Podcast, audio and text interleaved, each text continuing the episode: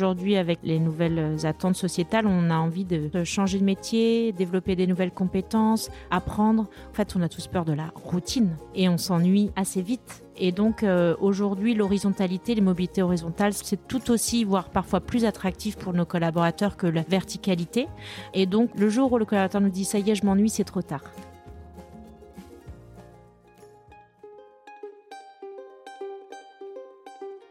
Vous connaissez l'adage après la pluie le beau temps? Est-ce que vous croyez que ça peut s'appliquer au monde du travail? Lundi au soleil, c'est pas un bulletin météo, c'est un podcast qui porte haut et fort la voix de celles et ceux qui pensent le travail autrement. Je me présente, je suis Tim Levert, DGA et associé chez Cosa Vostra, une agence conseil en stratégie digitale. Tous les lundis, je reçois une personne qui a osé tenter de nouvelles méthodes, de nouvelles façons de travailler, mais également des personnes qui imaginent le travail de demain et ils viennent le partager avec vous. Alors de quoi l'avenir du travail sera-t-il fait? Vous le saurez en écoutant le podcast. Je suis Tim Levert et lundi au soleil, c'est une chose qu'on aura, je vous le garantis. Alors bonne écoute Bienvenue dans le podcast Lundi au Soleil. Dans ce nouvel épisode, j'accueille Mathilde Lecause, directrice RH de Mazar France et présidente du Lab RH, ce dont nous allons parler dans quelques instants. Et c'est dans le cadre de ces deux fonctions que tu es là aujourd'hui. Alors avec d'un côté la boîte un peu tentaculaire, plus de 42 000 employés dans le monde et 3700 en France, je crois, euh, donc c'est l'équivalent d'une belle bourgade. Et de l'autre, une association de professionnels des RH pour transformer le travail. Merci de venir nous voir dans le podcast. Je me réjouis d'avance de notre discussion. Je te le dis sincèrement. Mathilde, comment vas-tu? Bah, Très bien. Merci beaucoup pour l'invitation. J'ai hâte euh, qu'on discute de tous ces sujets-là. Mais avant de rentrer dans le vif, euh, en guise de mise en bouche, quelques questions qui sont des incontournables pardon, euh, dans lundi au soleil. Le lundi, tu le passes au soleil ou au boulot? Euh, je sais jamais où en fait, mais moi je suis très mal organisée, donc euh, j'avoue je, je subis un peu les, les sollicitations, ou plutôt je dirais j'ai du mal, j'aime répondre à toutes les sollicitations, donc je bouge tout le temps. Donc le lundi, c'est toujours un peu la surprise de dimanche soir, mais qu'est-ce que je fais au fait demain mmh. Mais euh, c'est j'aime cette surprise aussi pour euh, commencer la semaine. Et géographiquement, ça peut être partout en France ou c'est plutôt région parisienne? Euh, non, je bouge pas mal euh, quand même parce que déjà on a 40 bureaux, donc mmh. j'essaye de me rendre disponible pour euh, l'ensemble des collaborateurs. Bien sûr. Donc euh, ça dépend et puis surtout ça peut être, alors c'est souvent dans Paris mais pas forcément au bureau, mmh. des, des rendez-vous, des rencontres, des petits déjeuners prospection. J'aime bien rencontrer du monde. Ouais. Et c'est à ça qui ressemble ton lundi. Donc c'est beaucoup de rendez-vous, mais jamais, jamais le même lundi. J'ai jamais deux journées identiques, jamais une semaine euh, identique. Euh, et c'est, je suis tout le temps en train de courir entre le centre de Paris, le bureau à la Défense, et puis chez moi, la gare pour aller prendre un train. Mmh. Euh, mais, mais j'aime bien en tout cas ce dynamisme. Et tu vois quoi de ta fenêtre? De ma fenêtre, je vois le parvis de la Défense euh, quand je suis au bureau euh, mhm. de fête et j'ai la chance d'avoir une jolie vue parce qu'on est dans une petite tour. Mazar, c'est quand même une petite tour à la Défense, mhm. mais avec une vue extrêmement dégagée. Et je sais qu'il y a des gens qui aiment pas aller à la défense, mais euh, moi, quand j'ai commencé à travailler il y a 18 ans chez Mazar, ça me faisait assez mmh. rêver en fait. Je me disais, waouh, ces grandes boîtes, cette défense. Et puis, euh, c'est quand même un, un, environnement qui a beaucoup évolué. Mmh. Euh, et puis, c'est toujours impressionnant de se dire que quand on fait partie d'une ETI comme Mazar, parce qu'on reste quand même, alors c'est gros, mais par rapport à nos voisins à la mmh. défense, on est tout petit, mais mais on est quand même un acteur connu et respecté et et donc ça, c'est assez chouette de, voir aussi le chemin parcouru. Je confirme. Et pour la petite histoire, alors moi, j'ai bien connu la défense. J'ai travaillé quand j'étais beaucoup plus jeune à la COFAS, mais euh, bon, bref, euh, c'est une autre histoire. Et il y a pas très très longtemps, je suis allé faire une conf sur le futur du travail, euh, justement à la défense chez Fujitsu. Et, et j'avais oublié, ça faisait très longtemps que j'y étais pas allé. Et c'est vrai que il y a un paradoxe. Moi, j'étais un peu, euh, c'est effrayant parce que c'est très, euh, ouais, il y a un effet waouh, quoi. Il y a des immeubles très hauts, etc. Et après, quand tu es dans les immeubles, effectivement, la vue euh, autour de toi est quand même assez folle. Donc, j'avais oublié à quel point c'était impressionnant ce coin-là. C'est qui aujourd'hui la personne qui t'inspire dans le futur du travail, ou sinon la Bible, ou les, où tu vas piocher tes idées? C'est horrible cette question parce que souvent on me dit mais qui qui t'admire et tout et en fait euh, c'est pas que j'admire personne. Attends, je voudrais pas. Il y a plein de gens qui font des choses incroyables, mais c'est toujours la question que je sèche. Euh, Aujourd'hui, dans le futur du travail, je dirais c'est pas euh, une personne mais un collectif. On va en parler, euh, notamment l'écosystème du LabRH euh, et que je trouve très enrichissant et, et il m'inspire beaucoup parce qu'en fait c'est plein de points de vue différents. Des gens qui viennent de la tech, il y a des chercheurs, il y a des plutôt des philosophes, en tout cas des professeurs, euh, des consultants, euh, des RH. Euh, en tout cas, je vais souvent chercher mon inspiration pas forcément justement auprès, enfin j'aime bien évidemment et j'adore échanger avec mes pairs, mais j'aime bien aller chercher l'innovation justement dans d'autres environnements mmh. euh, pour pouvoir euh, voilà essayer aussi d'apporter des choses totalement nouvelles à la manière de voir les ressources humaines. Je suis pas du tout de formation RH du coup à la mmh. base, donc en fait j'ai pas de, de, philosophie où je me dis pas oulala ça c'est euh, c'est péché pardon ça ne se fait pas voilà j'ai pas de j'ose un peu tout je mmh. pense et c'est ça que je trouve aussi enrichissant. C'est intéressant cette approche. Alors je le dis parce que déjà moi, pour le lundi au soleil, j'essaie justement d'avoir ce spectre assez large euh, parce qu'il y a des écrivains, des auteurs, des philosophes, etc. Mais je crois que c'est la première fois que quelqu'un, voilà, euh, entrepreneur ou, salarié, euh, me, dit justement, oui, bien sûr, je veux m'inspirer chez mes pairs, en tout cas en échange, mais le fait d'élargir le spectre sur des profils qui sont très différents, je trouve que ça, c'est très intéressant. Alors, tu le sais, le podcast Lundi au Soleil, c'est un podcast qui sert à inspirer sur le futur du travail, mais, mais, mais, je fais souvent un détour rapide sur le parcours de l'invité. Alors, je veux pas prendre de raccourci, hein, euh, mais Mathilde Lecaux, c'est une fidélité hors pair. Alors, on a un passage chez Avas Rennes au début de sa carrière. ok. Mais on a 18 ans chez Mazar, 6 postes, donc 3 ans par poste en moyenne, donc, si je suis bon en maths, euh, ce qui n'est pas sûr. C'est, à ce qui paraît, un bébé Mazar, on dirait. Alors, en ces temps de crise de rétention des collaborateurs, entre autres, je dis chapeau, c'est quoi le secret pour réussir à te garder chez Mazar? Bah, en fait, euh, je pense, quand je suis rentrée chez Mazar, je pensais rester 2-3 ans. jamais, mais jamais j'aurais imaginé euh, y passer 18 ans. Jamais j'aurais imaginé euh, être DRH, déjà parce que mon prédécesseur, c'était ouais, il était très impressionnant et je le trouvais extrêmement bon. Jamais j'aurais pu imaginer euh, pouvoir avoir la chance de prendre euh, sa suite, puisque m'a vraiment transmis, euh, transmis son voilà ce qu'il avait construit. je pense que le parcours, bah, c'est parce que j'ai fait six postes. Mmh. Alors c'était pas trop calculé tous les trois ans, mais que je suis toujours là au bout de 18 ans et je pense que c'est ce qui marche aujourd'hui. Et surtout, j'ai jamais eu à demander. En fait, c'est j'arrivais à peine que hop on me reproposait quelque mmh. chose. Donc en fait c'est comme si on crée la surprise chez les gens de dire eh, eh ben tiens maintenant tu pourrais faire ça et puis ça et puis ça. Alors c'est sûr faut pas avoir peur parce que j'ai fait des choses où j'avais pas du tout été formée là dedans mais j'étais dans un environnement euh, qui me mettait en confiance. Mmh donc euh, voilà j'ai jamais je me suis jamais jamais eu peur d'aller vers un métier que je n'avais jamais fait. Et je pense que c'est un peu ça la magie Mazar. Et c'est aussi ce qu'on essaye de faire. C'est dire, en fait, euh, il n'y a pas un parcours euh, type. Mhm. Chacun doit, euh, est, en mesure et on, est là pour les accompagner pour construire leur propre parcours qui leur correspond. Moi, mhm. mon parcours à moi, je le trouve rêvé. Enfin, en tout cas, j'ai tout adoré. Mais peut-être qu'il ne me parle qu'à moi. Donc, après, l'enjeu, c'est de trouver à chacun euh, les leviers, ses aspirations, est-ce qu'il va lui parler? Euh, Et c'est ça qui est pas mm. toujours euh, évident.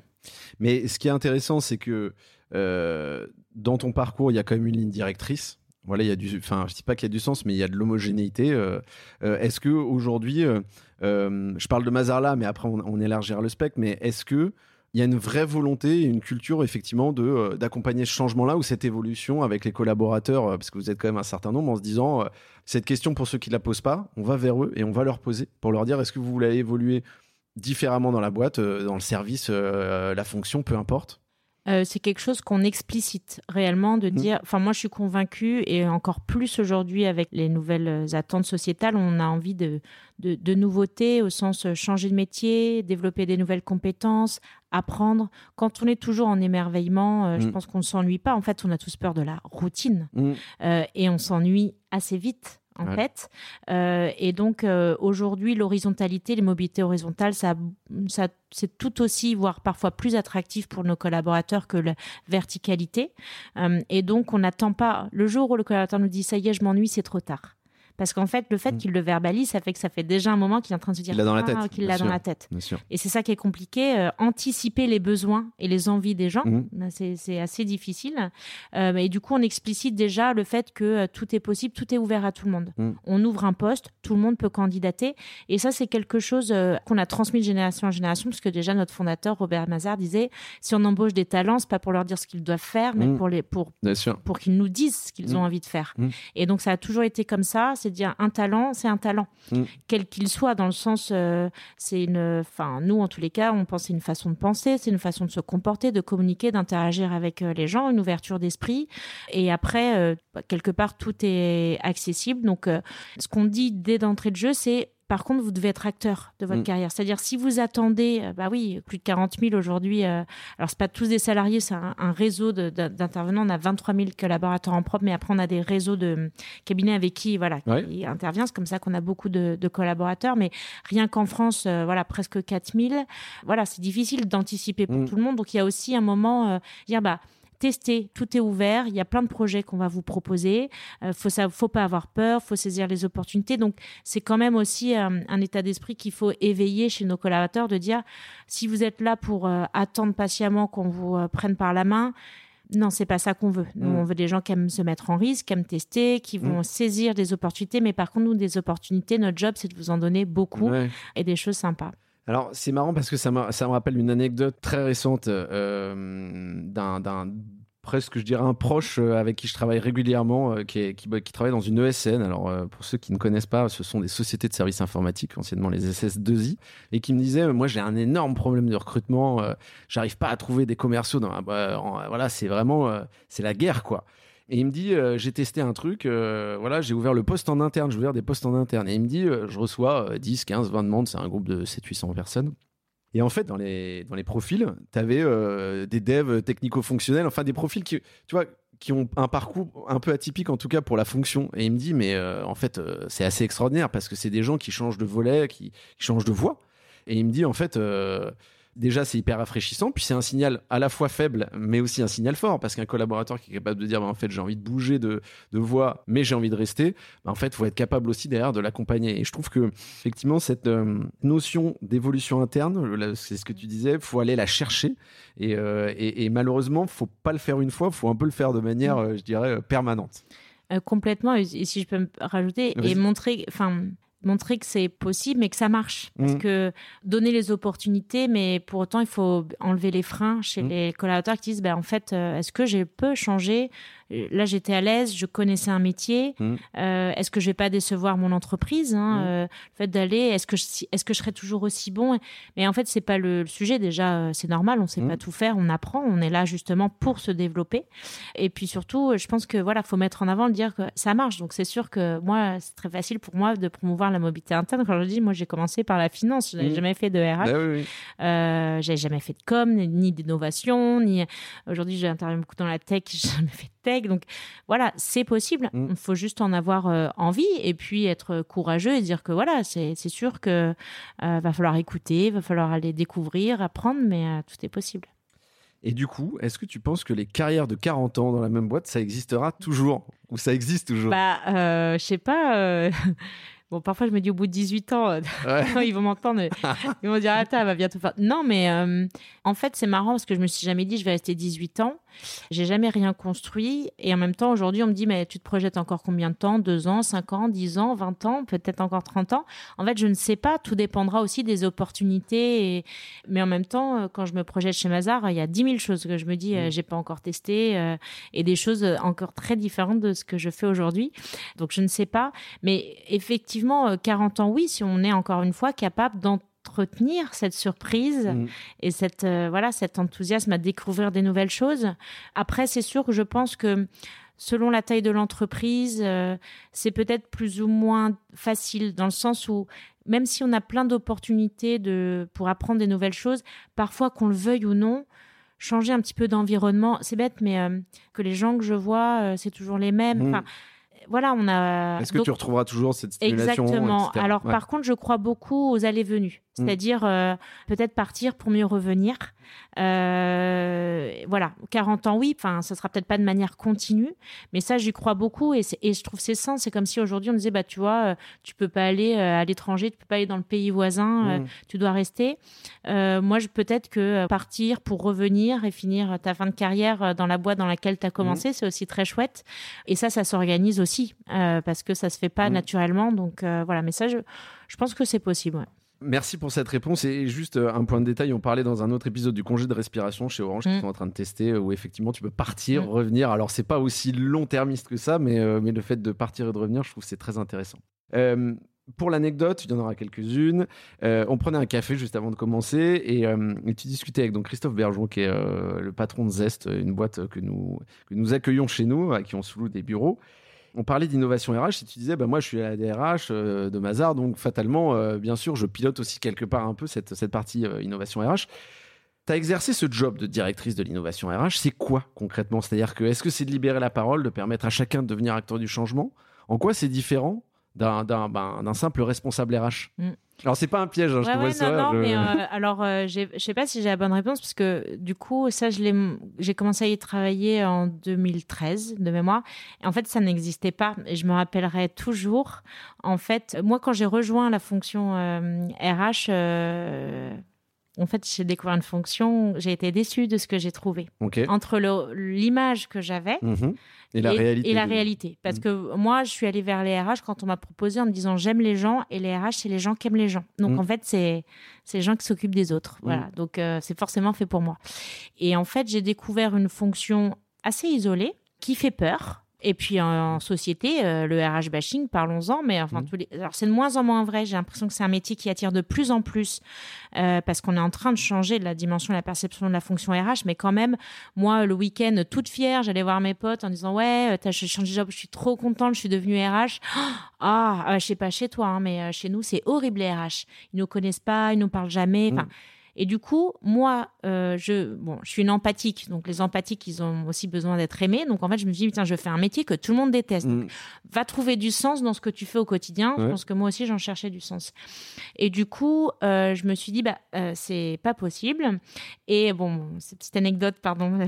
Oh bah vas-y. l'anecdote, mais du coup, j'ai voulu partir en me disant bah j'ai appris plein de choses mais ça c'est pas pour moi c'est pas c'était pas ce que c'est mm. j'en avais une image voilà du coup, juste avant de partir, on m'a donné un projet comme j'étais dans ma tête, j'étais déjà partie. Je pense que j'ai fait le projet pas du tout comme euh, on pensait que j'allais le faire. Et... je me suis dit amuse-toi. Et en fait, je, sans œillère, sans rien. Quoi, ouais. Et en 2013, c'était un projet en plus de réaménagement des bureaux. Mmh. Et je, je, me suis amusée. J'ai voulu en faire un projet d'entreprise inconsciemment tout ça. J'ai juste voulu m'amuser. Donc j'ai appelé tous mes potes dans la boîte. J'ai dit venez, euh, on va faire des plans, on va dessiner ensemble les bureaux de nos rêves, on va aller voir des aménageurs, on va aller dans les showrooms. Mmh. Et puis euh, tout le monde a commencé à en parler. Tout le monde. Et puis du coup, on est venu voir mais qu'est-ce que t'as fait? Parce qu'en mm. fait, maintenant, tout le monde parle de ça. Bon, en plus, le projet ne s'est pas fait. Mm. mais ils se sont dit, euh, il y a eu un truc qui s'est passé. Euh, et surtout, bah, c'est là où on s'est rendu compte que la fonction RH, elle était actrice du changement et mm. qu'elle pouvait générer de l'engagement. Et du coup, je me rappelle toujours euh, mon chef donc, qui est venu me voir en me disant, bah, en fait, tu vas faire l'innovation RH je sais pas ce que c'est. Tu mets ce que tu veux dedans, mais tu nous refais ce que tu as fait. en fait, euh, tu nous refais ce que tu as fait là. Mm créer de... Fais ta fiche de poste. Non, mais de la valeur où les gens. Et du coup, euh, j'étais, euh, j'ai dit génial parce que j'avais adoré le projet. Et du coup, je suis pas partie parce que du coup, je me suis dit ah mais là, là en fait, je peux peut-être écrire ma propre feuille de roue, fiche de poste et faire des RH comme j'ai envie de mm. faire des RH.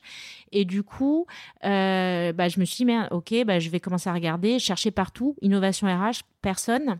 Et c'était concomitant aussi à une, une enquête qu'on avait faite nous. Alors donc les nouvelles générations, ça nous parle parce qu'on embauche majoritairement des jeunes où la les jeunes nous disaient, bah, Mathilde, on, ouais, on, on a envie d'innover, mais on, ne sent pas un support de l'organisation pour nous encourager à le faire. Il manque cette impulsion euh, concrète. Et donc c'est là on s'est dit ah donc il y a un truc à faire pour aider nos libérer euh, les énergies et les idées chez nos collaborateurs et en même temps catalyser cette énergie pour en faire une force de, de transformation pour l'organisation.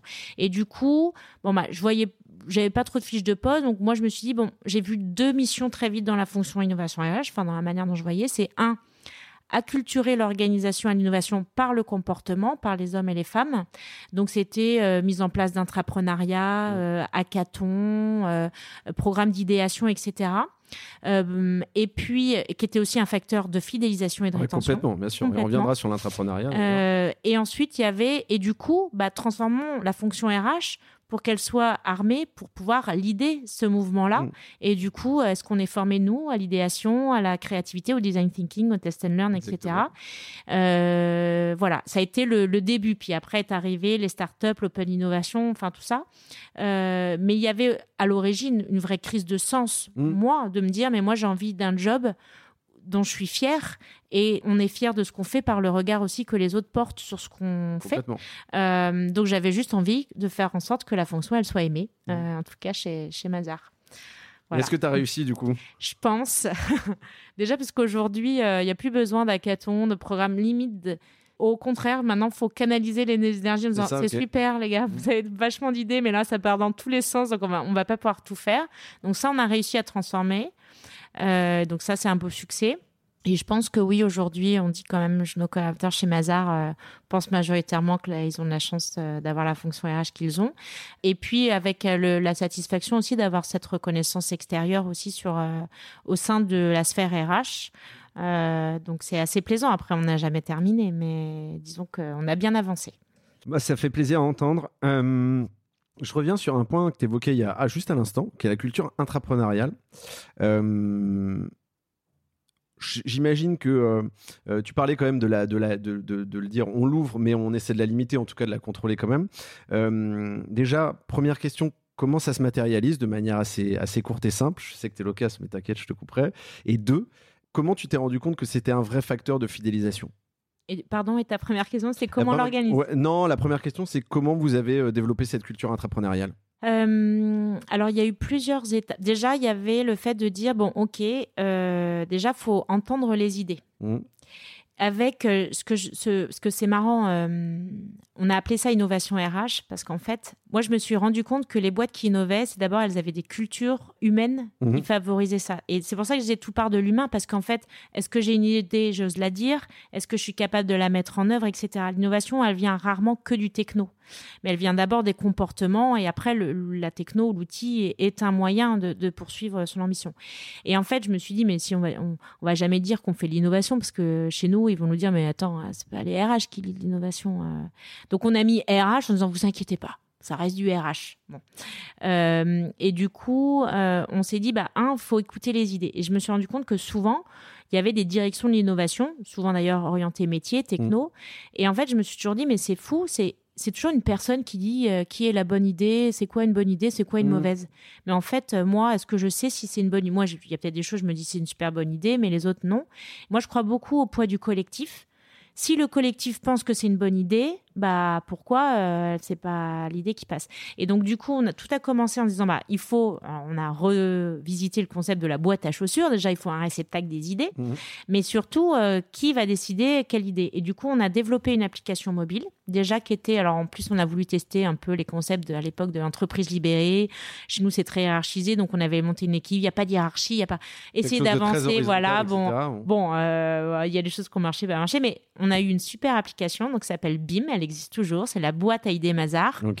Et l'équipe a dit euh, Bim. Je dis mais pourquoi Bim? Bah Mathilde, Bim, j'ai une idée. Bim, je la poste. Mm. Bim. Je dis ah, ok, bon ça c'est les jeunes. Euh, donc on a développé une application mobile avec un concept déjà. Hein, euh, c'était dire il n'y a pas de modération a priori. Mhm. Par contre c'est pas anonyme. Chacun porte son idée en fait. Toutes les idées. Personne vous modérera, mais mm. du coup bah vous assumez. On est grand, mm. vous êtes responsable. Et les idées qui emporteront le plus de likes mm. seront auditionnées. Pas pour savoir si c'est une bonne idée, mais pour parler de la faisabilité. Mm. Mais c'est-à-dire que du coup, il y avait un vrai lâcher prise de dire la voilà l'idée qui est la plus plébiscitée, elle est forcément bonne. En, tout cas, il faut l'écouter. Et pourquoi elle est mauvaise si la plupart des gens de chez nous trouvent qu'elle est bonne Et comme on respecte l'ensemble de nos collaborateurs, bah en fait, on respecte du coup leur avis et du mm. coup, euh, on estime qu'ils ont raison. Donc ça, c'était le premier sujet. Et ensuite, on s'est rendu compte aussi que euh, des idées, on en a plein, mais ce qui fait l'innovation, c'est pas avoir les idées, c'est la magie qu'on va mettre en œuvre dans la mise en œuvre. Mm. Et le plus dur, c'est de passer à l'action. Hein. Tout le monde a des idées. Hein. Puis alors moi, nous, on est des auditeurs et des consultants. Alors l'esprit critique très développé. Hein. On sait toujours, il y a qu'à Faucon, faudrait faire ceci, faudrait faire cela. Ok, vas-y passe à l'action. Et en fait, euh, je pense aussi c'est notre culture française, on est très cérébraux, mais dans la, pratique, euh, mm. voilà. Et du coup, on s'est dit, il faut aider les gens de passer de l'intention à l'action. Mm. Et euh, du coup, on a monté, je me rappellerai toujours, euh, c'est là, c'est la magie du réseau. Euh, j'appelle une copine, je dis ah, putain, mais je sais pas faire ça. Ah mais attends, dans ma boîte, je connais une facilitatrice. Bref, j'ai rencontré quelqu'un, tu l'écoutes le podcast, qui s'appelle Nicolas Anderley, euh, qui à l'époque, voilà, montait sa boîte et, et c'est un ingénieur qui lui aussi avait envie de générer l'innovation par les comportements et qui formait au sujet de l'idéation et qui m'a aidé à monter des programmes, pas d'incubation, mais dire bah déjà j'ai une idée, on va la poser sur le papier, mmh. on va la structurer, on va faire un cadre de valeur C'est qui mes parties prenantes? C'est avec mm. qui est mes détracteurs? C'est quoi la proposition de valeur? Quels mm. sont les scénarios? Euh, Voilà, il faut travailler à la faisabilité et déjà la poser. Ensuite, le, Canva, pour info, pour les auditrices et les auditeurs, voilà, c'est un outil entre autres de design thinking qui permet effectivement de matérialiser. Euh, voilà, tout à fait. Euh, pour aider, dire bah déjà, est-ce que mon idée elle est pertinente? Elle est bien comme ça, mais en fait, quand je creuse par rapport à ma situation, mon environnement, la faisabilité, etc. Et donc en fait, ils ont un, on avait le, on l'a toujours, enfin on l'avait parce que je dis on l'a toujours, mais euh, en fait, aujourd'hui, c'est tellement diffusé dans la culture que, ces programmes sont beaucoup moins animés. C'est ça la magie. Mhm. C'était euh, Booster Inside, et donc ils suivaient un programme de plusieurs jours euh, où on les aidait. Ils avaient des étapes avec donc ces facilitateurs externes. Puis on a, on a formé nos facilitateurs internes. Mhm. moi, je me suis formée à l'idéation, toutes les techniques d'idéation, de design thinking. donc on, et j'en ai formé d'autres mhm. qui étaient du coup les coachs de ces porteurs de projets. Et une fois qu'ils arrivaient au bout, ils avaient la possibilité, ils choisissaient d'aller le pitcher devant un jury en disant bah maintenant tu as toutes les cartes en main. Est-ce que tu penses que ton idée au lieu d'être une bonne idée elle est faisable elle est pertinente elle va répondre à, un besoin? Oui non. Euh, et du coup ils allaient pitcher devant un jury pas euh, le comme pas que le codir. Il y avait c'était composé de la c'était représentatif de nos salariés. Donc on avait un membre du codir un membre des RH mais un membre de la DSI un membre des jeunes collaborateurs un représentant des jeunes collaborateurs. Il y avait toutes les représentations de notre, nos collaborateurs et on venait pitcher l'idée et ensuite, du coup, on remettait jamais en cause l'idée, mais la faisabilité. Parce qu'après, il y a un moment, si tu me demandes 5 millions, il euh, faut encore que j'ai 5 millions. Mmh. Là, je caricature à propos. Et du coup, ensuite, bah, les idées étaient déployées sur le temps de travail, accompagnées par ses coachs, etc. Euh, donc, ça, tout a commencé comme ça. Et en fait, c'est marrant parce que euh, du coup, dans l'idée, dans les idées, il y avait que, euh, pardon, je peut-être que je, suis un peu trop longue, mais il y avait, euh, il y avait, il y avait des idées, c'était hyper. en fait, on s'est rendu compte que les collaborateurs se sentaient libres de proposer des idées qui amélioraient beaucoup leur environnement de travail, mais très peu les métiers. Et je me rappellerai toujours du président à l'époque qui m'y avait fait Oui, donc c'était pas très orienté client, c'était plutôt orienté, euh, euh, notre bien-être, la qualité de vie au travail, nos outils, nos process internes, l'éco-citoyenneté. Oui, c'est un signal fort. Euh, mmh, mmh. La salle de sport, voilà. C'est. Mmh. Mais du coup, je me rappelle toujours le président qui fait bah, Ok, super, mais alors là, l'innovation. quoi. Alors je lui dis Alors déjà, pourquoi c'est important de donner la confiance par ça? Parce que le jour où ils sauront passer de l'intention à l'action sur des mm. petits projets, mm. ils vont intégrer ça dans leur comportement et t'inquiète que demain, ça se fera sur des projets de plus grande ampleur et des projets business. Mm. Mais si on veut aller effectivement sur l'innovation métier beaucoup plus tôt, eh bien, euh, c'est là qu'on s'est dit, bah du coup, Aujourd'hui, c'est eux qui proposent leurs projets. Nous, on va leur donner des thématiques sur lesquelles on veut qu'ils innovent. Et c'est comme ça qu'on a lancé nos premiers hackathons en 2014. Alors, on me regardait avec des grands yeux en me disant, mais qu'est-ce que c'est ce, que ce truc euh, et, je me rappellerai toujours mon premier hackathon, donc toujours avec mon partenaire euh, de, la, de Nicolas Derlé et son équipe s'était euh, à l'époque agrandie. Mais à l'époque, il y avait très peu de hackathons dans les entreprises. Et du coup, je vais pitcher. Donc, on va aux Alta Bar, c'est un, endroit super sympa. Je me dis, il faut que ce soit une fête, il faut qu'on mange des bonbons. C'était mon image. Je me dis, il mm. faut qu'on les mette dans une bulle, ça va durer 48 heures. Et je, donc, je chiffre, je vais voir mon président qui me dit, mais et ça va nous coûter ça, ton truc? Mm. Euh, pour quel, pour quel, pour mais, mais quelque chose, quel résultat J'y crois, voilà. Alors, j'étais un peu, pardon, un peu couillée, parce que comme j'en menais pas large, en me disant, euh, putain, je vais voir le président. Je sais pas ce que je lui ai dit, mais ce qu'il me dit, ok, vas-y. Donc super, j'y vais. On, on, les appelait les Mazar chèques. C'était mm. viens checker Mazar, quoi. T'as le droit de venir nous secouer. Euh, et en plus, on avait pris des trucs pas drôles. Hein. C'était l'audit financier. On avait identifié des, des travaux en fait. Mm pas pénible, mais je dirais, euh, ouais, c'était pas les travaux les plus sexy qui sont euh, déontologiquement obligatoires à mm. faire par nos équipes quand on fait des missions d'audit. un, peu technique, un peu très contraint, technique, très contraint par la réglementation, pas toujours bien vu par nos collaborateurs. On se dit, bah, il faut qu'on commence par ça si on veut embarquer mm. nos équipes. Euh. Donc, je me suis trouvé un partenaire de jeu qui était un, associé avec qui je suis rentré, on est rentré à la même époque, donc un copain de promo à moi. On n'a juste pas suivi les mêmes voies, qui m'a dit, OK, je, je te suis. Et donc on lance l'événement, on était trop contents personne ne s'inscrit. Tout le monde me disait, mais c'est quoi ton truc quoi? Puis en plus, bon, c'est des finances. je suis pas dans une boîte de créa, hein, donc euh, ils me regardaient. Du coup, là, je me rappelle, on a fait. Mais je suis allée supplier mes copains euh, du. Allez-y, inscrivez-vous, vous allez voir. S'il te plaît, fais-le pour moi. voilà, donc je suis allée faire tous les bureaux. Fais-le, fais-le, s'il te plaît, je te jure, ce serait une super bonne idée. Sur le terrain, quoi. Sur le terrain. Et en fait, euh, bah, tout le monde a adoré. Et le... Mm. après, il a fallu contenir la demande parce mm. que du coup, ils voulaient tous. Ah, moi, tu m'en fais un. Et moi, tu m'en. Non, mais vous n'avez pas compris. Hein. Un mm. hackathon, c'est pas juste un événement one shot. Il faut mm. suivre les projets après. Bien sûr. Donc, euh, c'est pour générer des mm. idées, des projets, mais ensuite. Et euh, voilà, cette première édition restera toujours euh, pour moi un moment très important aussi et qui a généré plein de choses positives par la suite il y a un côté un peu euh, prise de risque. C'est sûr qu'il mmh. que euh, faut y croire. Euh, voilà, j'aurais peut-être été très déçue si on m'avait pas suivi. à un moment, je me suis dit oh là là, j'ai engagé de l'argent et ça va être un flop. Je mmh. risque mon job. Bon, enfin non, je le risquais pas vraiment, mais voilà, c'est peut-être, c'est sûr que j'aurais dû rendre des comptes, mais j'y croyais. Et puis quand on a la passion, voilà. Donc mmh. bon, merci les copains quand même de m'avoir suivi. Et, et, en fait, tout a été un peu à ça. Et après, j'ai formé des ambassadeurs qui, à leur tour, ont voilà. La ont pris la main là-dessus. Mm. Dès qu'ils organisaient un événement, et eh ben, ils faisaient des workshops. Euh, mm. Et en fait, euh, le test and learn, le design thinking, tout ça est devenu totalement euh, un élément de notre ADN aujourd'hui de mm. fonctionnement dans tous les projets. Donc en fait, on n'a plus besoin de les marketer. C'est devenu quelque chose d'assez naturel aujourd'hui quand on lance des projets. Mais j'ai quand même une question qui me taraude un peu là-dessus. C'est-à-dire que moi, j'ai plusieurs expériences avec Cosa Vostra ou avant, où effectivement, un jour, je me suis retrouvé dans un grand groupe de luxe où effectivement on leur a fait tout un sprint de création sur euh, de l'open innovation, ce genre de choses. Et je crois qu'au bout de 10 jours, je dis bon, ben voilà, on était arrivé, on avait une dizaine de projets, dont 3-4 qui étaient costés. Et donc, je dis ouais, alors, euh, euh, je vois une des bosses et je dis bon, du coup, on, c'est parti, quoi. On fait les équipes. Il y avait des équipes de plusieurs marques, des parfums, des cosmétiques, ce genre de trucs. Et elle me dit ah bah non non non non non nous on était juste là pour réfléchir quoi en fait on veut on, veut pas déployer on veut rien faire derrière. Je dis mais attendez mais en fait mais pourquoi? Ah bah non, mais c'est juste pour stimuler les, collaborateurs. je dis, attendez, moi j'ai discuté avec les collaborateurs, ils attendent que ça se fasse derrière. C'est-à-dire qu'à un moment donné. Et, euh, et, du coup, ce que je veux dire, c'est. Euh, moi j'aime bien le côté où tu as un jury, etc. Tu vas, il y a une culture très start-up, etc. Mais du coup, comment tu gères euh, cette potentielle déception où tu te dis putain je me suis j'ai un peu mouillé le maillot pour un projet et euh, bah non mais là c'est un point important c'est-à-dire que euh, moi je me suis tout de suite opposée au fait de dire non mais un caton c'est pas juste c'est pas un team building en fait parce qu'au mmh. début du coup donc le premier il a été très suivi parce que notre président était venu l'ensemble du Comex enfin il avait remercié et il y a des vraies innovations technologiques depuis, alors qu'on été bien sûr de, par d'autres étapes et après d'autres équipes, mais qui ont été à la source d'aujourd'hui de, tout un département qui déploie des outils euh, d'innovation pour euh, nos métiers. et c'était l'idée de dire, mais en fait, oui, bien sûr, il faut qu'on aille chercher des développeurs, des techs pour nous aider, mais on a aussi plein de pépites, de, nos collaborateurs ont plein d'idées et en fait, voilà.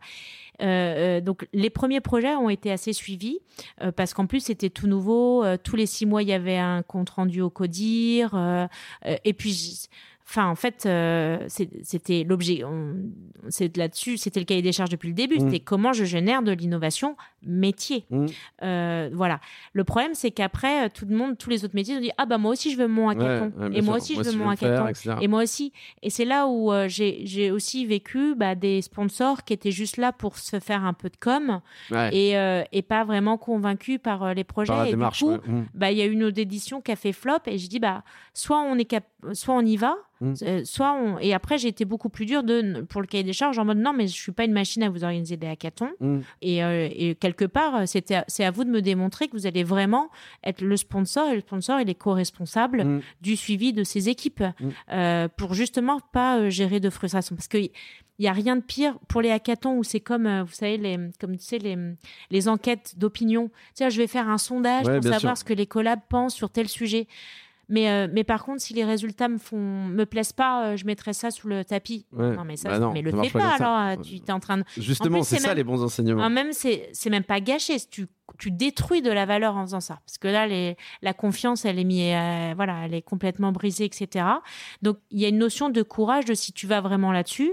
Euh, as-tu conscience du lâcher prise, du fait que ça c'est peut-être pas ce que tu avais en tête qui mm. se finira, ou tu vas peut-être te prendre en pleine face des enseignements que t'as pas envie d'entendre, mm. mais euh, voilà. Moi, je suis convaincue que c'est que comme ça qu'on avance et qu'on apprend, mais euh, effectivement, je me suis rendu compte que tout le monde n'était pas toujours prêt, donc maintenant à moi de bien juger la personne en face, est-ce qu'elle est vraiment prête? Si elle est pas prête, on le fait pas. Dans ces cas-là, tu passes ton chemin. J'entends. Euh, je, me permets de changer un peu de sujet, même si c'est connexe. On va parler un peu du Lab RH. Euh, donc, c'est une association qui, a été créée en 2015, dont tu es depuis 2021 présidente. Euh, bravo.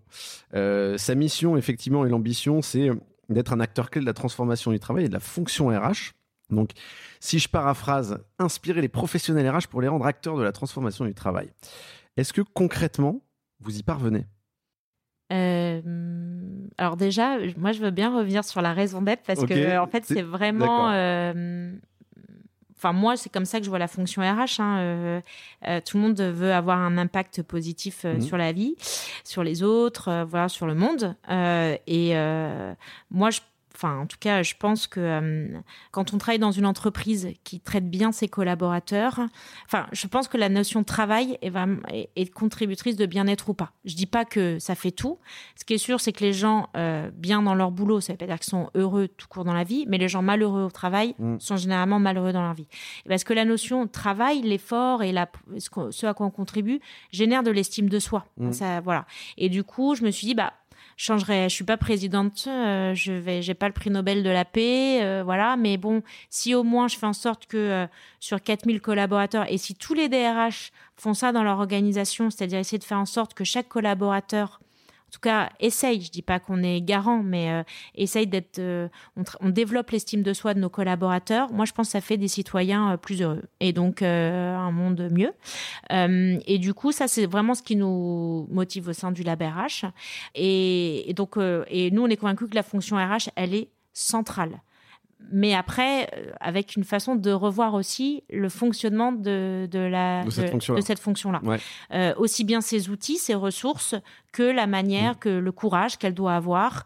Euh, moi, je ne crois pas à la DRH qui est le bras droit de la direction au sens, en tout cas, je pense. C'est trop le bras droit des collaborateurs, en l'occurrence. Ouais, en tout cas, le garde-fou, le gardien des valeurs, mm. celui qui va remettre mm. l'église au milieu du village, qui va dire, mais là, on n'est pas du tout aligné avec notre projet d'entreprise, qui est qui est le protecteur un petit peu là-dessus, euh, et qui du coup peut être capable de s'opposer à sa direction ou à ses collaborateurs si ses valeurs sont bafouées et ce fonctionnement. Donc ça nécessite, oui, donc faut, c'est sûr qu'il faut pas avoir peur, euh, bah aussi de parfois euh, risquer sa place pour pour ses propres convictions.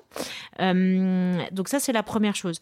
on y croit beaucoup, on y croit par notamment par la transformation venant de la tech, mmh. non pas qu'on croit forcément à la transformation technologique et digitale pour, la, pour euh, la transformation, mais disons que pour aider les RH à reprendre leur le pouvoir aussi, euh, quelque part, mais pour des bonnes choses, et en mmh. tout cas, euh, bien leur rôle et, qu'ils puissent être en mesure d'avoir des missions à très forte valeur ajoutée, je n'y crois pas sans technologie aujourd'hui comme au service d'un meilleur service RH.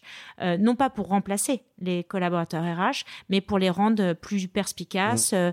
plus dans l'anticipation et non pas justement en réaction, beaucoup plus bah, pour euh, décharger de tâches à faible valeur ajoutée, il y a beaucoup d'administratifs mmh. aussi dans la fonction RH. Donc, comment on repositionne nos opérationnels RH sur des, tâches à forte valeur ajoutée Et en ça, l'écosystème de start-up, bah, c'est vraiment notre pilier fort de c'est grâce à eux qu'on va réussir à se transformer. Euh, et donc, est-ce qu'on y arrive J'espère. En tout cas, on n'est pas au bout du chemin. Euh, on a, ce qu'on a réussi aujourd'hui, c'est avoir une voix qui compte, le Lab RH. On a plus de 100 000 abonnés sur LinkedIn. On a quand même plus de 300 startups adhérentes. C'est pas l'exhaustivité de la tech RH, mais c'est quand même une énorme partie. beaucoup d'adhérents, beaucoup de grands comptes qui aussi, aussi sont souvent regardés, donc permettent de donner une impulsion au reste de la sphère RH, même si notre objectif, c'est aussi d'accompagner les, les, structures plus petites. Et notre objectif, c'est à la fois d'acculturer, donc faire en sorte que tout le monde comprenne ce que c'est les enjeux d'innovation RH euh, et donc de faire rencontrer des professionnels RH et des startups qui proposent aussi des solutions innovantes. Mais tout n'est pas tech RH. Hein. Il y a aussi des nouveaux. Voilà, on parlait de l'évaluation de la performance, le feedback permanent. C'est aussi des mindsets. C'est aussi des, des partis pris dans la manière mmh. de, d'apporter le service, enfin de, voilà de nos services. Il y a ensuite euh, comment on va là être dans la transformation, donc vraiment être quelque part ce tiers de confiance qui non seulement euh, prêche la bonne parole, mais accompagne dans cette transformation-là. On, vient de le voir. La transformation, c'est la mise en, action. Et la mise en action, elle est difficile. Donc, du coup, par exemple, par des parcours de formation, on veut se transformer. Si aujourd'hui en RH, on maîtrise pas le marketing RH, la data, euh, c'est quoi le métavers, euh, c'est quoi, voilà, la protection des données, comment on fonctionne avec des nouvelles technologies. Voilà, on a malheureusement souvent la RH est associée au juridique et au social. Mmh. C'est important mais si on suit que le juridique social, on est managé aussi par la peur, parce que le mm. droit du travail, ben, il fait souvent il est assez contraint, ouais, je confirme. Euh, et donc du coup, il faut qu'on aille développer plein d'autres compétences la fonction RH. Donc on va apporter ces formations, on va apporter de l'inspedition, mais on va aussi apporter des on va conduire des projets de transformation en étant tiers de confiance sur des projets de transformation alliant des startups et des opérationnels RH. Et puis aussi l'enjeu, c'est faire de la prospective, c'est-à-dire en fait tout ça, mais pour aller où? On n'est pas devin mais il y a des futurs possibles. Le mm. futur possible dans le métavers, on peut en avoir peur, mais il y a peut-être des usages aussi extrêmement positifs. Ou par exemple, moi je crois beaucoup à, l'open talent, c'est-à-dire mm. l'entreprise demain qui est un écosystème euh, Aujourd'hui, l'entreprise se définit souvent par le lien euh, euh, de subordination, le contrat de travail. Hein. Euh, d'ailleurs, on pense qu'il faut avoir en exclusivité ses salariés, mais les, les, salariés sont pas à nous. Hein. ils veulent bien mettre à leur service, moyennant salaire, leurs compétences, mais aussi des indépendants, des mmh. freelances, des slashers, des gens à part-time.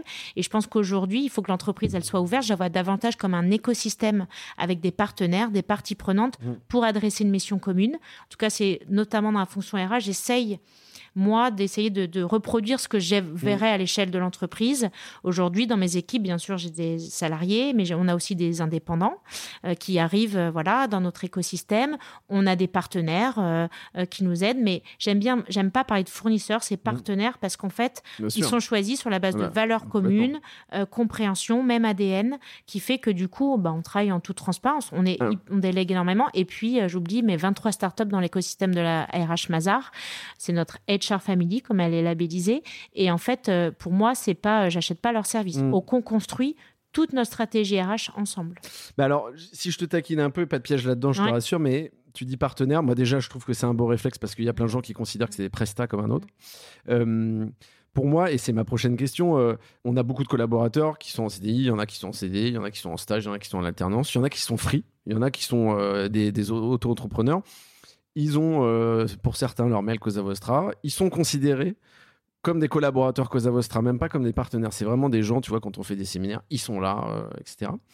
Aujourd'hui, euh, soit par le biais du LabRH, soit par le biais même de Mazar, on distingue d'un point de vue, je dirais, marché, cette volonté un peu de liberté avec des freelances, d'indépendance, d'auto-entrepreneurs comment vous la préparez, comment vous la facilitez? Parce qu'à un moment donné, tu peux faire appel à des gens pour un certain nombre de tâches, mais demain, je ne sais pas, sur les, sur les 3500 employés, va pas y en avoir 2000 euh, qui vont être en indépendant. Tu vois ce que je veux dire Donc, Non, pas du tout. Euh, pas du tout. Mais c'est vrai que euh, Aujourd'hui, qu'est-ce qui fait projet d'entreprise? Je mm. pense que c'est plus euh, l'envie que le lien de subordination. Ça ne mm. veut plus rien dire. Le, enfin, et d'ailleurs, combien on entend bien, mais j'ai pas le contrôle sur les gens. Ils font pas ce que j'ai envie. Mais parce qu'en fait, aujourd'hui, on, on sait euh, quelque part. Euh, c'est comme si on s'était un peu libéré de tout ça. Bah oui, en fait, on peut exprimer des envies, des passions, et du coup, on ne manage que par l'envie. Un manager aujourd'hui doit susciter. Donc tout ça pour dire que déjà, c'est pas c'est pas parce qu'on a que des salariés qu'en tant qu'organisation, on va réussir réussir à atteindre ses ambitions mmh. et, ses missions.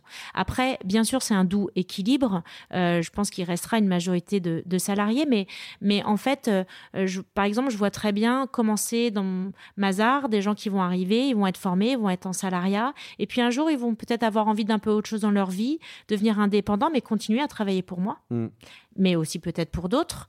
Euh, je pense qu'aujourd'hui, euh, dans la quête de sens, il y a aussi un peu cette notion de... Mais dans le, problème des organisations, euh, c'est que on est tellement gros, on est tellement aussi parfois processé. moi, je suis pas pour le process, euh, pour le process, mais il en faut un petit peu quand même hein, quand on est euh, des milliers à travailler ensemble. Euh, et, et ça, ça, parfois, ça facilite pas. On, perd de vue ce à quoi on contribue. Et c'est vrai qu'il n'y a rien de plus satisfaisant de savoir que par soi-même, on arrive à s'auto-alimenter. Pourquoi autant d'auto-entrepreneurs aujourd'hui, des gens qui retournent vers l'artisan, l'artisanat, parce que pouvoir vivre de ses mains, de, mmh. de, ce qu'on arrive à quelque produire, chose de très concret, quelque chose de très concret, mmh. ou même se dire, bah, mmh c'est en fait je suis auto-entrepreneur, ce que je génère, il y a que moi en mmh. fait. Et c'est pas que les gens veulent être seuls, c'est qu'ils veulent reprendre conscience de ce qu'ils sont capables de créer par eux-mêmes. Mmh. Euh, ce qu'on a oublié dans le salariat, parce que parfois, bah, on est dilué dans une chaîne d'interlocuteurs, de collaborateurs, de process qui fait qu'on ne sait plus pour ce à quoi on contribue et ce qu'on amène comme valeur à l'entreprise. Mmh. Euh, et donc ça, c'est pas un phénomène, je pense, contre lequel il faut lutter et on arrivera à lutter. C'est assez humain. Euh, et donc je me dis juste, bah, plutôt que de lutter et perdre des talents et des compétences, demain, mon objectif en DRH, c'est de dire, il faut que les que mon organisation ait les compétences nécessaires pour atteindre les, les, enfin, délivrer ses missions. Mm. Et donc avoir les compétences, si je me si je me réduis à du salariat, je risque de perdre euh, et de passer à côté de plein de compétences. Mm. D'ailleurs, on le voit aujourd'hui dans les métiers du dev, de la tech, etc. Mm, qu'on le veuille ou non, une partie importante de ces talents-là ont décidé juste de rester à leur compte. Donc, euh, ah, ils ne veulent pas être ils ne veulent pas, même voilà, si être salariés. donc, euh, il y a un moment, bah, ok, donc allons-y. Sinon, bah, comment on fait? Et donc ça, je pense que c'est juste qu'on, c'est important. Et puis ça a aussi du bon parce que travailler avec des indépendants, ça re-questionne le positionnement managérial. Quand un manager me dit, bah attends, mais moi je veux pas travailler avec des parce que je vais pas avoir le contrôle. J'aurais pas la maîtrise. J'aurais pas la maîtrise. je dis bah donc tu es en erreur sur ce qu'on attend de toi en tant mm. que manager. Tu ne maîtrises pas les gens. Les gens ne sont pas à toi. Requestionne-toi sur qu'est-ce qui et en plus tu penses que tu as la maîtrise sur un salarié aujourd'hui. Mm. Euh, j'entends partout, on n'arrive pas à les fidéliser. Ils partent du jour au lendemain. Ils me disent non, mm. c'est difficile. Tu as de mon temps. Euh, quand même c'était plus facile. Mais non, c'est juste que euh, tu n'es plus toi dans ton rôle. Donc ça ça questionne les bons sujets. Donc c'est sain pour l'entreprise. après après, je dis pas qu'il faut 50% d'indépendants parce que c'est aussi, on ne sait pas si demain ils seront disponibles. ils sont beaucoup plus volatiles aussi, et c'est c'est tout l'atout de, de, de, fait indépendant. Bien sûr. Donc c'est juste un bon équilibre. Je vois quand même une majorité de salariés, mais aussi avec une part non négligeable d'indépendants et puis surtout des salariés qui ne sont plus exclusivement euh, qui ne travaillent plus exclusivement pour nous. Aujourd'hui, on parle des de slashers, quoi. Ah ça, je... font euh, trois bah, jours de jour. Euh. Bah moi déjà, je suis slasheuse au sens où je suis salariée et auto-entrepreneuse. Mmh. plus, en plus, présidente du LabRH. Mmh. Donc ça, je le fais, je fais de façon bénévole. Mmh. Mais la valeur, elle est créée pour le lab, mais elle est aussi pour le pour Mazar. Enfin, et c'est Aujourd'hui, on me dit, mais Mazar autorise. Eh ben, moi, j'ai la chance de travailler pour une organisation qui a vite compris que, mais en fait, euh, tout est gagnant-gagnant. Mm. Euh, voilà. Euh, bien sûr que Mazar est fier que leur DRH soit président du LabRH. Ça génère de l'innovation, ça aide à avoir une bonne visibilité, ça aide à avoir l'organisation. Et c'est là où il faut être malin et arrêter que l'exclusivité ne nous protège en rien. Au contraire. Et donc, le slashing, pour moi, c'est c'est de la richesse, mais c'est de la richesse en barre, quoi.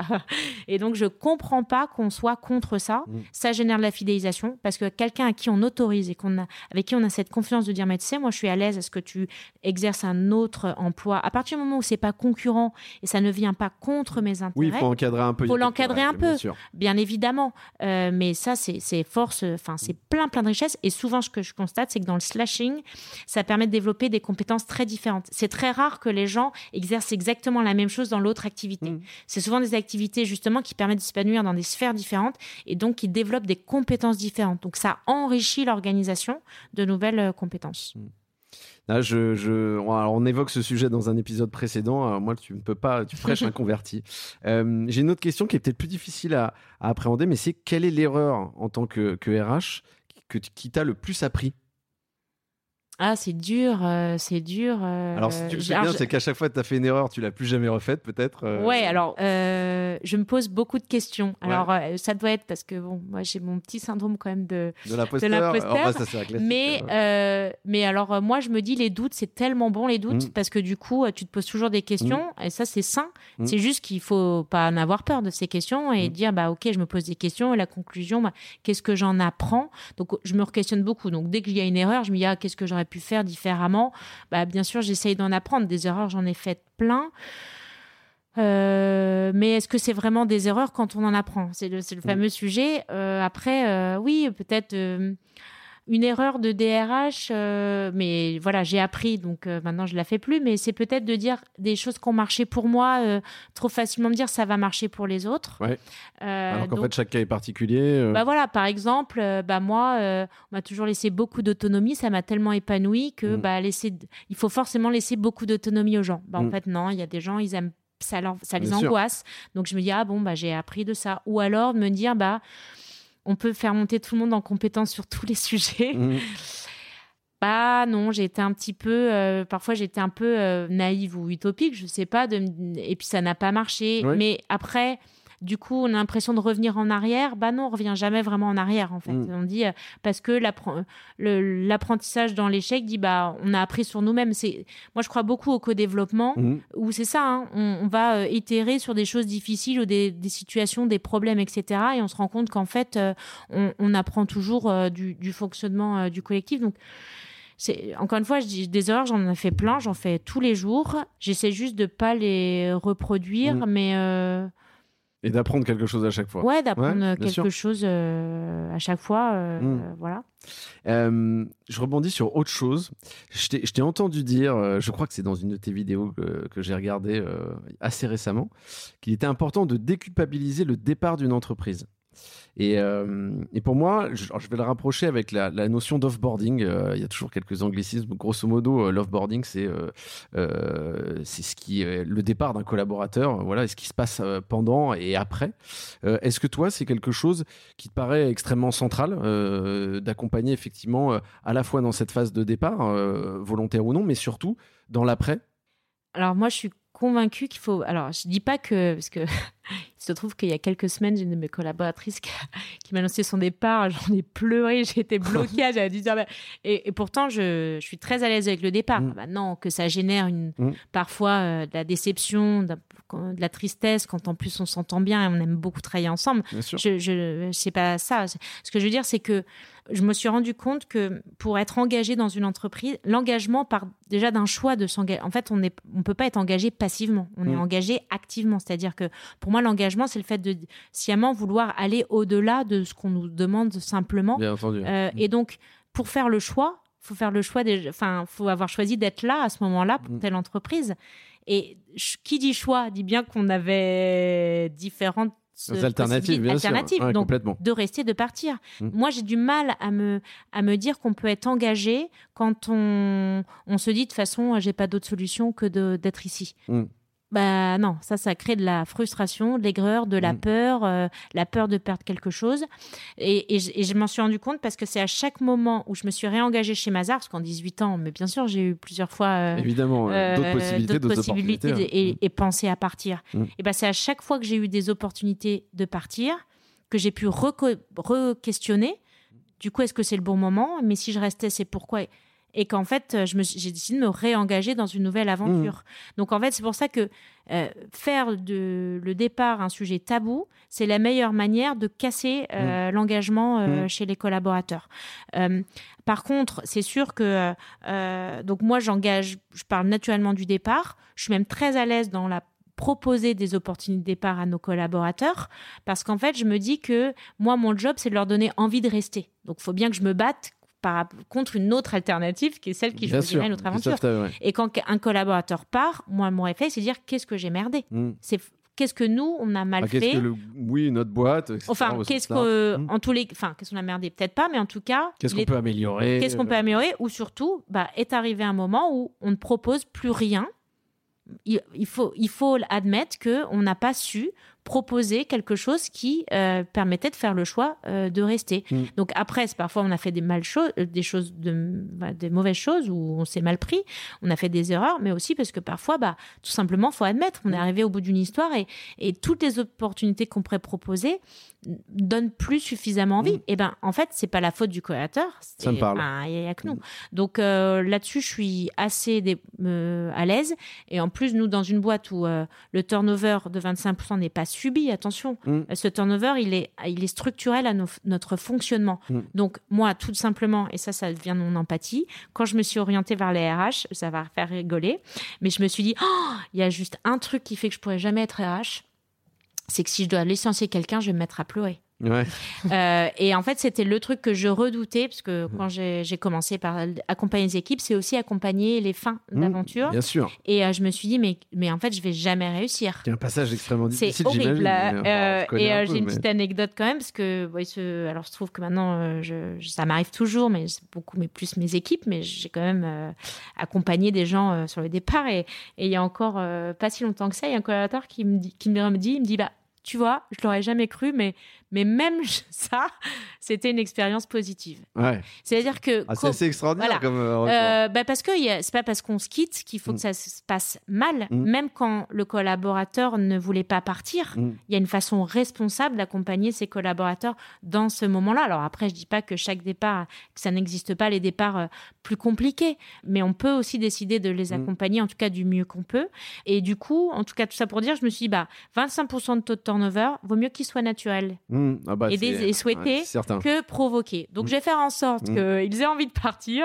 Alors, après, bien sûr, il y a des gens qu'on a plus ou moins envie de voir rester. Bien sûr. Et donc, ça, euh, il faut encore plus se décarcasser. Mais euh, voilà, donc tout ça vient de là. Euh, merci pour ces points-là. Je pense que c'est très important et, je pense que c'est un sujet absolument clivant dans le travail actuel et le futur du travail. J'ai une dernière question avant de passer à la, partie finale. C'est euh, et c'est une autre question qui me taraude. C'est quoi la suite euh, du coup pour toi? Bah, c'est une bonne question. Euh, déjà, j'adore. Création de nouvelles fonctions encore. Pourquoi pas? Alors, je suis. alors déjà aujourd'hui j'adore le job de DRH que mmh. je fais et aussi la manière dont on me permet de le faire chez ma... Je suis consciente que il faut aussi qu'une organisation soit dans le lâcher prise pour permettre que le DRH puisse dire ce type de choses, euh, voilà, publiquement, sans avoir à être checké. Donc déjà, bon, voilà, j'ai. Tu bénéficies d'une certaine liberté. Voilà, une liberté, euh, voilà, donc ça c'est très appréciable, mais c'est surtout euh, la manière dont je le fais aujourd'hui. en fait, c'est très plaisant de pouvoir mettre en œuvre une vision qu'on a et de pouvoir porter mmh. ses convictions. Bah là, dans la quête de sens et l'estime de soi, ça c'est très puissant. Donc, donc ça c'est quelque chose que de toute façon tu veux avoir sur ton prochain voilà, exactement. Mm. Après, est-ce que ce sera euh, DRH C'est quand même un job. Euh, euh, un job passion? énergivore quand ah, non énergivore ok pardon. Ouais alors passion ça c'est sûr. Mais mais, mais oui parce que en fait ça consomme de l'énergie. Enfin, moi, c'est comme ça que je émotionnellement. Peut-être, en général, tu gères quand même les problèmes des gens. Euh, alors aussi plein de trucs positifs, mais bon, voilà. Donc, mm. euh, est-ce que je serais capable de le faire avec cette intensité-là Et je ne me vois pas le faire avec une plus faible intensité mm. toute ma vie? Bon, ça, c'est la première chose. Donc, euh, peut-être que je le ferai pas toute ma vie. Ce qui est sûr, c'est qu'une fonction que je chéris particulièrement. Donc, pourquoi pas un jour euh, accompagner d'autres DRH d'autres organisations à faire leur transformation mmh. comme j'ai pu la mener chez Mazar. Ça, c'est quelque chose qui me plairait beaucoup. Euh, mais, euh, mais encore une fois, avec moi, il y a quelque chose qui me plaît, c'est être très opérationnel. Euh, les fonctions euh, très décorrélées du terrain, euh, très yaka Oui, toujours dans le craft. non, moi j'ai besoin d'être mm. avec les gens, de sentir, de tester, d'expérimenter, mm. bah, de me dire que mes discours ils sont pas hors sol, mm. déconnectés. Enfin ça c'est c'est ce qui pourrait m'arriver le pire, c'est qu'on me dise mais es complètement déconnecté des vrais gens et des réalités. ça me ferait ça, ça, ça me peinerait beaucoup. Et du coup bon aujourd'hui le conseil oui mais j'ai pas envie d'être dans le conseil de euh, juge, je vous donne. Non, moi j'aime être dans l'action. Donc c'est plus le partage aussi mmh. opérationnel avec des pairs, de dire bah, allons-y, faisons-ci, etc. Euh, donc ça c'est une possibilité possible, mais euh, enfin voilà, c'est un avenir possible. J'ai découvert le marketing dans la mmh. fonction RH. J'adore le marketing. Aujourd'hui, je vends une organisation dans mmh. laquelle je crois, bien évidemment. Je vends des valeurs, mais demain, je pourrais peut-être vendre un produit dans lequel je crois, qui pourrait aussi aider aider les gens à aller mieux. En tout cas, je trouve ça très intéressant d'écouter, parce qu'en fait, euh, dans le marketing, il y a beaucoup de... J'écoute mes clients, en fait. Je, me mets à disposition, euh, j'essaye d'expérimenter, j'essaye de répondre à un besoin. Euh, et donc, donc j'exclus pas parfois de me dire mais est-ce que voilà fonction marketing ailleurs et puis, en fait, j'aime bien ne pas savoir, en fait. Tout simplement, moi, j'aime beaucoup aujourd'hui avoir plusieurs activités en même temps. Euh, et souvent, on m'a dit, tu arrête de t'éparpiller. Ça, on me l'a dit, combien de fois on me l'a dit, arrête de t'éparpiller. Mais en fait, je n'ai pas envie d'arrêter. Euh, moi, je pense que ce que j'aime, c'est de faire, mm. euh, de, pouvoir faire un peu tout. Alors mm. après, c'est épuisant. C'est là où je dis, je mm. m'épuise aussi parfois un peu. Donc, j'ai aussi ma vie personnelle, mes enfants. donc, il faut trouver aussi ce bon équilibre. et je pense que la vie, elle a plein de rythmes différents. Donc, je ne sais pas de quoi demain sera fait, mais mais par contre, je suis une passionnée, donc je pense que je serai toujours. Mais, on va suivre ça de près. On va suivre ça de près. On a hâte que tu nous tiennes au courant, mm. en tout cas. on arrive aux deux dernières questions. Est-ce que tu as un livre, un film ou autre œuvre à nous conseiller pour nous inspirer? Alors moi déjà je suis pas une grande littéraire. Euh, mhm. Non, mais au sens, on me dit souvent, oh, qu'est-ce que tu lis et tout? Alors moi, j'adore, euh, mais c'est peut-être ça qui me gère. J'adore penser le futur. Donc moi, j'adore la science-fiction, héros mhm. fantasy. Enfin, on me dit, ah bon, tu lis ça mhm. Donc là, moi, j'ai lu toute la saga, l'Assassin Royal. Euh, voilà, les... j'adore, j'adore ça. Et ouais, je suis plutôt tous les films de science-fiction. bon, voir, j'adore Alien, d'anticipation. Ouais. Alors après, avec parfois. Je voilà, les Mad Max, euh, voilà, les, les, les...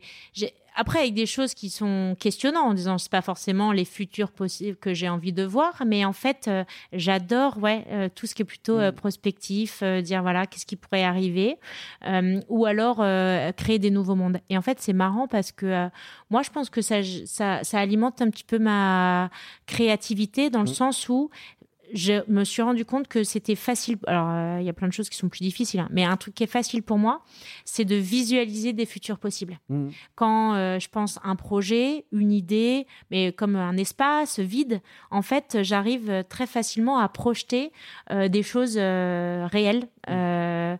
enfin, en tout cas, voilà, à visualiser dans les rêves des futurs possibles.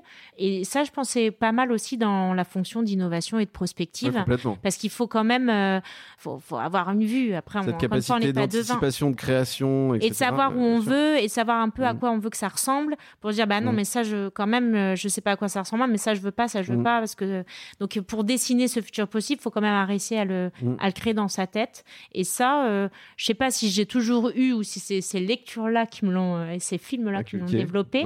Mais en tout cas, c'est plutôt ça que je lis et qui me permettent de m'évader. Ce sont des bonnes références qui me parlent par ailleurs. toute dernière question, même si tu nous as raconté un certain nombre d'anecdotes, peut-être que tu es à court, mais est-ce que tu en as une qui te vient en tête et que tu as envie de partager un bon ou un mauvais souvenir? Bah en fait, au début, euh, je savais que j'aurais cette question-là, et mais les anecdotes, en fait, sans vouloir, je les ai partagées. Mais c'est pas une anecdote, mais c'est quelque chose qu'on m'a, que mon prédécesseur euh, m'a toujours dit et je me l'applique, euh, je pense en RH, euh, c'est euh, donc je voulais le partager, c'est pas une anecdote, mais c'est mieux vaut dire pardon que demander la permission. Mmh.